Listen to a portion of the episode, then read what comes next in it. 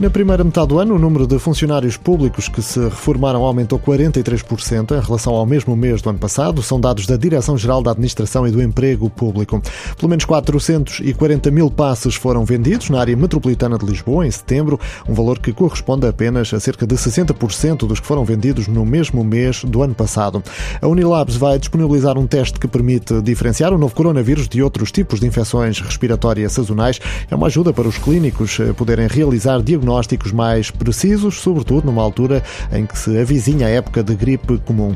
Isto quando se intensifica a segunda vaga de Covid-19 na Europa. Nas últimas 24 horas, a Alemanha registrou mais de 2.100 novos casos e 15 mortes. Os jovens voltam hoje à rua numa mobilização pela justiça climática. O protesto está marcado para 11 pontos do país, com marchas, manifestações ou iniciativas online. Os mais de 60 arguídos do processo Operação Zeus conhecem hoje a sentença. É um processo relativo à corrupção nas messes da Força Aérea. O Conselho Nacional do PST vai reunir-se esta noite em Olhão, no Algarve. É a primeira reunião deste órgão desde o Congresso de Fevereiro. Foi cancelada a próxima edição do Carnaval do Rio de Janeiro devido à pandemia de Covid-19, ainda muito ativa no Brasil. O Carnaval estava agendado para Fevereiro.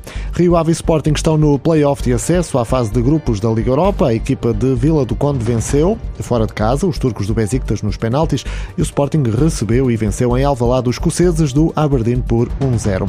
O Mónaco oficializou esta manhã a chegada de Florentino, jogador emprestado pelo Benfica. Sem espaço no plantel de Jesus, o médio sai por uma temporada para poder jogar mais.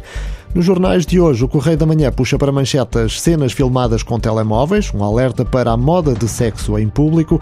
Já o público destaca que o governo prometeu 2.500 camas para universitários, mas só há 300.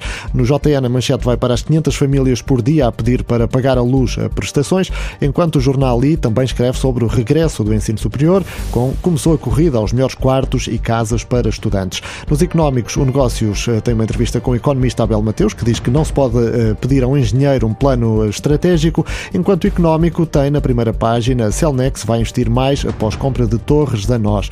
Na imprensa desportiva, a partida do Sporting na Liga Europa domina as primeiras páginas.